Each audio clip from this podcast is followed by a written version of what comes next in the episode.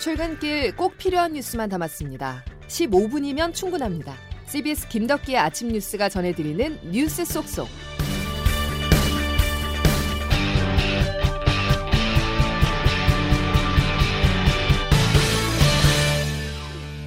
여러분 안녕하십니까? 1월 29일 김덕기 아침 뉴스입니다. 밤새 잘 주무셨나 모르겠습니다. 강한 바람이 전국을 강타하며 지하철이 멈춰서고 철탑이 휘고 간판이 날아가는 피해가 속출했습니다. 또 건물 유리창이 깨지는 사고도 잇따랐는데요. 강풍은 오늘 오전까지 이어질 것으로 보입니다. 자세한 날씨는 잠시 후에 자세히 전해드리겠습니다. 오늘 첫 소식은 백신 계획입니다. 정부가 다음 달 수도권 지역 의료진부터 코로나19 백신 접종을 시작하겠다고 밝혔습니다. 일반 성인은 3분기인 7월부터 가능합니다. 정석호 기자의 보도입니다. 질병관리청은 다음 달부터 코로나19 백신 무료 접종을 시작한다며 세부적인 계획을 밝혔습니다. 개인이 어떤 백신을 맞을지는 선택할 수 없고 접종을 거부할 경우 순위에서 밀려나게 됩니다. 우선 수도권에 있는 의료기관 의료진들이 국립중앙의료원에 마련된 예방접종센터에서 접종을 맞습니다. 이후 요양병원 환자나 종사자들이 의료기관에서 접종을 맞거나 거동이 불편한 경우 방문 접종을 받습니다. 3월 중순쯤에는 중증 환자가 많은 의료기관의 의료진과 119 구급대 등이 맞고 4월부턴 65세 이상 고령층과 감염 취약시설 입소자들이 접종 대상입니다. 하반기부턴 모든 국민이 접종받을 수 있어 정부는 9월까지 전 국민에 대한 1차 접종을 마치고 11월까지는 집단 면역을 형성할 계획입니다. 이 밖에 필수적인 공무나 중요 경제활동으로 긴급히 출국할 경우 엄격한 절차를 거쳐 미리 예방접종을 맞을 수 있습니다. 정부는 백신별로 맞춤형 콜드체인 관리 체계를 구축하고 실시간으로 배송 경로를 모니터링하는 시스템을 운영할 계획입니다. CBS 뉴스 정석구입니다. 백신 예방접종 계획의 큰 틀은 정해졌지만 구체적으로 어떤 백신이 다음 달에 얼마나 공급돼 언제부터 맞을 수 있는지는 공개되지 않았는데요. 예방접종과 관련된 궁금증을 조금 더 짚어보겠습니다. 황영찬 기자입니다. 정부가 다음 달 수도권 의료진부터 예방접종을 시작하기로 했지만 정확한 시점은 밝히지 않았습니다. 일단 아스트라제네카는 150만 회분을 다음 달 말 공급할 예정이고 코백스 퍼실리티는 화이자나 아스트라제네카 중 하나를 공급할 전망인데 물량과 시기는 미정입니다. 여기에 두 가지 백신 모두 국내에 허가된 제품이 아니라 절차를 모두 거친다면 2월 마지막 주쯤 접종이 가능할 것으로 보입니다. 질병관리청 정은경 청장입니다. 설 연휴 전에 그 아스트라제네카 백신은 접종되기는 좀 어려울 걸로 보고 있고 어, 설 연휴 지나고 국가 출하 승인이 되고 공급 시기가 2월 마지막 주로 지금 예정하고 있기 때문에 그 정도가 접종이 시작될 걸로 보고 있습니다. 또 올해 하반기 모든 국민들에 대한 접종이 시작되면 정부는 개별 국민들에게 사전 예약을 하라는 연락을 취할 예정입니다. 이후 예방접종 홈페이지나 전화를 통해 예약하면 되는데 기간 내 예약하지 않으면 4분기 이후에나 백신을 맞을 수 있습니다. 아울러 소아청소년과 임신부의 경우 임상시험 결과가 없어 예방접종을 받을 수 없는데 추후 임상시험 결과가 나온다면 접종 대상에 포함될 수도 있습니다.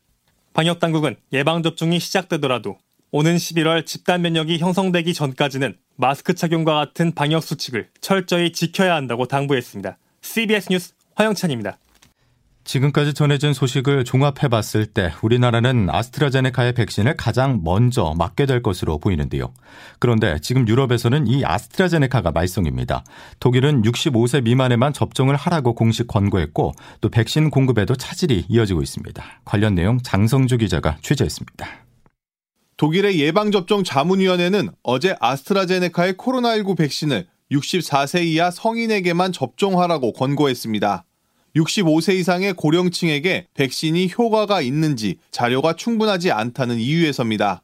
아스트라제네카는 가장 최신의 임상시험 자료를 분석하면 백신이 65세 이상 고령층에도 효과가 있다고 맞섰습니다.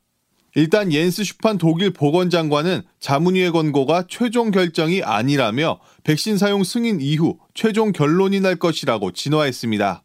유럽의약품청은 오늘 아스트라제네카 백신에 대한 긴급 사용 승인 여부를 결정할 예정입니다. 한편 EU, 유럽연합과 아스트라제네카는 백신 공급 물량을 놓고 으르렁거리고 있습니다. 아스트라제네카가 백신 생산량이 감소했기 때문에 EU에 공급하기로 한 초기 백신량을 60% 줄이겠다고 발표하면서입니다. 일부 유럽 국가가 법적 대응에 나서겠다고 하자 아스트라제네카는 공급 계약이 아직 체결된 것이 아니기 때문에 문제가 없다고 맞섰습니다. 그러자 EU는 아스트라제네카가 영국에 있는 공장에서 만든 백신으로 공급 물량을 맞춰야 한다면서 계약서를 공개하겠다고 압박했습니다. CBS 뉴스 장성주입니다. 300명대까지 떨어졌던 신규 확진자 수가 IM 선교회발 집단 감염의 여파로 이틀 연속 500명 안팎을 오가며 불안한 모습을 보이고 있습니다. IM 선교회가 운영을 하는 광주의 TCS 국제학교에서 확진자가 무더기로 쏟아진 데 이어서 광주 안디옥 교회에서도 이틀 만에 확진자가 39명으로 늘어났는데요. 일단 무더기 확진으로 일주일간 일평균 국내 발생 확진자 수는 2단계 기준을 충족한 지 닷새 만에 다시 2.5단계 기준으로 올라서면서 당초 오늘 거리두기 단계 완화 방침을 발표하려 했던 정부는 추가 논의를 위해서 발표 시점을 주말로 늦췄습니다. 정세균 국무총리입니다. 대전, 광주, 그리고 부산 등등에서 집단 감염이 일어남으로 해서 그 부분에 대해서 다시 좀 재검토를 하기로 했습니다. 그간에 지속적으로 안정세 쪽으로 가다가 다시 이게 상황이 좀 불확실해지는 그런 상황이 되었기 때문에 이것을 반영해서 이런 가운데 초중고교 신학기 3월 개학은 예정대로 진행이 됩니다. 등교 여부는 사회적 거리두기 단계에 따라서 결정을 하되 유치원생과 초등학교 1, 2학년의 경우는 거리두기 2단계까지는 매일 등교할 수 있도록 했습니다. 교육부는 아울러 올해 대학 수학 능력 시험도 11월 18일에 예정대로 시행을 한다고 강조했습니다. 다음 소식입니다. 위헌 시비를 벗은 공수처가 조직 구성에 속도를 내고 있습니다. 김진욱 고위공직자 범죄수사처장은 공수처 차장으로 판사 출신인 여운국 변호사를 단수 제청했습니다. 보도에 윤준호 기자입니다. 김진욱 공수처장은 어제 출범 첫 공식 브리핑에서 향후 공수처 수사를 총괄할 차장 후보로 여운국 변호사를 깜짝 발표했습니다.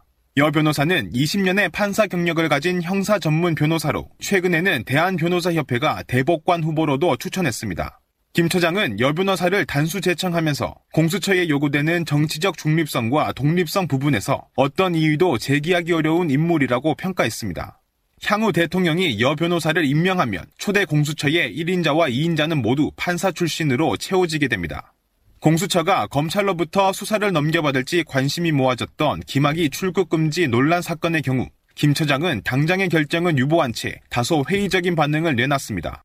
아시다시피 형편이 어, 수사처 지금 검사와 수사관들을 선발하고 이제 이제 구성하는 입장이어서 수사할 수 있는 지금 여건이 되지는 않고 있다. 다만 계속해서 검토는 해보겠다며 이첩 가능성의 여지는 일부 남겨뒀습니다. 헌재의 판단으로 정당성을 확보하면서 앞으로 공수처의 조직 구성에도 속도가 붙을 전망입니다. CBS 뉴스 윤준호입니다. 더불어민주당은 판사 탄핵을 추진하기로 했습니다. 양승태 전 대법원장 시절 사법농단 의혹에 연루된 임성근 부장판사로 2월 임시국회에서 100명 이상 의원이 동의를 하면 탄핵소추안이 발의됩니다. 박희원 기자가 취재했습니다. 정무적 부담을 이유로 법관 탄핵에 반대하던 민주당 지도부. 110명이 넘는 의원들의 찬성 의견에 결국 탄핵소추안 발의를 허용했습니다. 어제와 그제 이틀 연속 의원총회를 열 정도로 지도부와 의원들 간 의견은 엇갈렸습니다.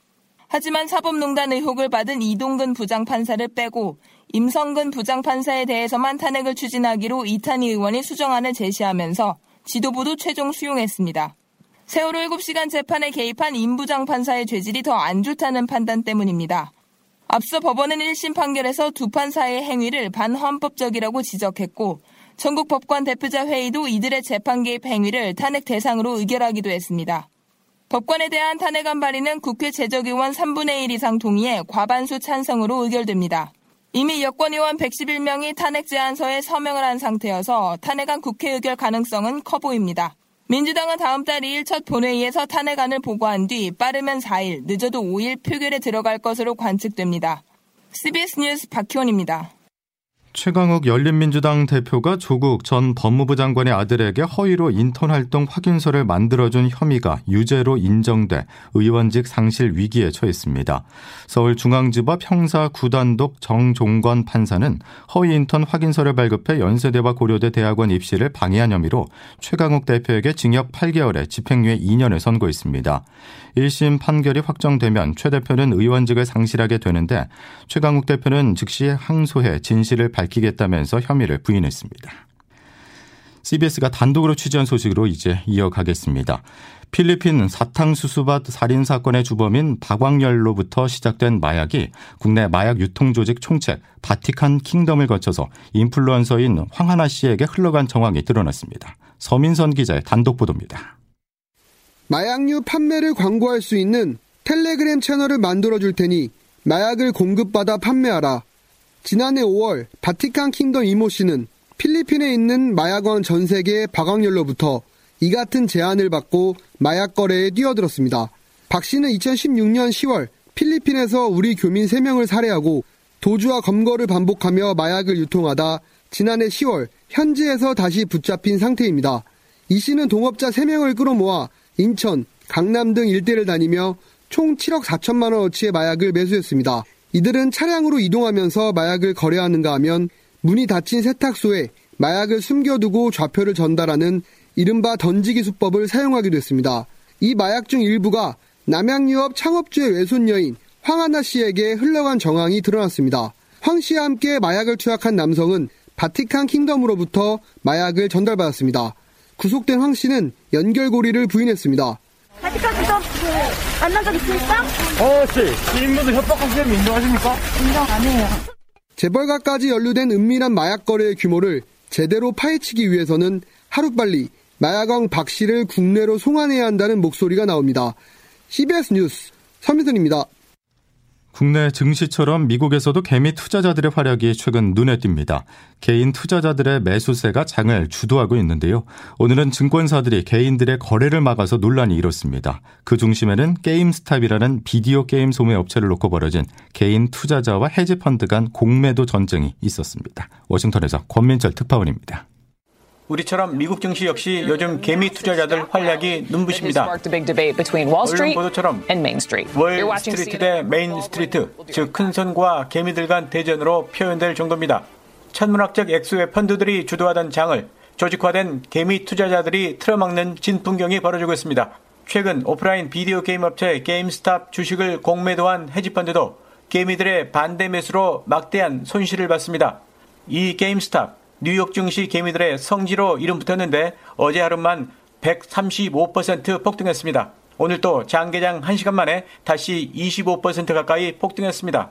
그러자 이번엔 주식 거래 사이트인 로빈후드 등이 이 게임스탑 주식 매입을 막아버렸습니다. 시장의 막대한 변동성을 초래한다는 이유에서입니다. 결국 게임스탑은 오늘 40% 급락으로 마감했습니다.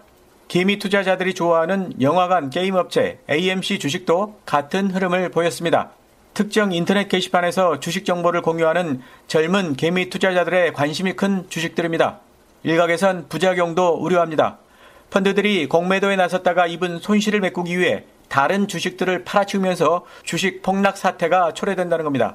실제로 어제 개미와 펀드 간 전쟁으로 떨어졌던 뉴욕 증시, 오늘은 거래 사이트 개입으로 소폭 반등 마감했습니다. 워싱턴에서 CBS 뉴스 권민철입니다. 택배노조가 오늘 총파업 돌입 여부를 최종 결정합니다. 어제 택배사와의 협상 끝에 잠정 합의안을 도출한 택배노조는 오늘 오전 중으로 조합원 총회를 열고 잠정 합의안 추인 여부를 결정할 예정입니다. 아침 뉴스 여러분 함께하고 계십니다. 이제 기상청 연결해 자세한 날씨 알아보겠습니다. 이수경 기상 리포터. 네, 기상청입니다. 예, 가장 먼저 기상특보 상황부터 전해주시죠. 네, 오늘 아침 강추위가 찾아오면서 기상특보가 내려진 곳이 많습니다. 특히 해안과 제주도 산간 지역에 현재 초속 10m 안팎의 강한 바람이 불고 있고 이로 인해서 대부분 지역에는 강풍특보가 내려져 있는 상태인데요. 중부지방과 경북 일부 지역은 현재 한파특보도 발효돼 있는 상태입니다. 눈이 이어지고 있는 전북 서해안과 광주 등 일부 전남 지역에는 대설특보가 내려진 가운데 앞으로도 눈이 더 내리겠습니다. 현재 중부 내륙과 경북 북부 지역은 영하 10도 10도 안팎까지 기온이 떨어진 곳이 많은데요. 바람이 강하게 불면서 체감 온도는 더 낮은 모습이고 서울은 현재 영하 11.5도입니다. 오늘 낮 기온 곳곳으로 영하권에 머물 것으로 보이는데요. 서울은 영하 4도 등 전국이 영하 5도에서 영상 4도의 분포가 예상되고 내일 낮부터는 추위가 풀리겠습니다. 오늘 대체로 맑겠지만 충남 서해안과 호남권, 제주도는 최고 5cm 안팎의 눈이 더 내릴 것으로 예상돼 주의하셔야겠습니다. 날씨였습니다. 미투 운동을 촉발시킨 서지원 검사의 폭로 3년 전 오늘이었습니다. 이 3년이란 시간이 흐른 지금 서 검사는 소회를 전하면서 여전히라는 단어를 썼는데요. 우리 사회에 여전히 성폭력이 넘쳐난다는 게 그의 지적입니다. 무엇이 달라졌나 돌아보게 되죠. 겪은 일을 겪었다 말하는데도 많은 용기가 필요하진 않은지 문제를 제기하는 사람을 문제시하는 조직은 아닌지 정치권부터 앞장서 달라져야 할 것 같습니다. 자, 금요일 김덕기 아침 뉴스는 여기까지입니다. 다음 주에 다시 뵙죠. 고맙습니다.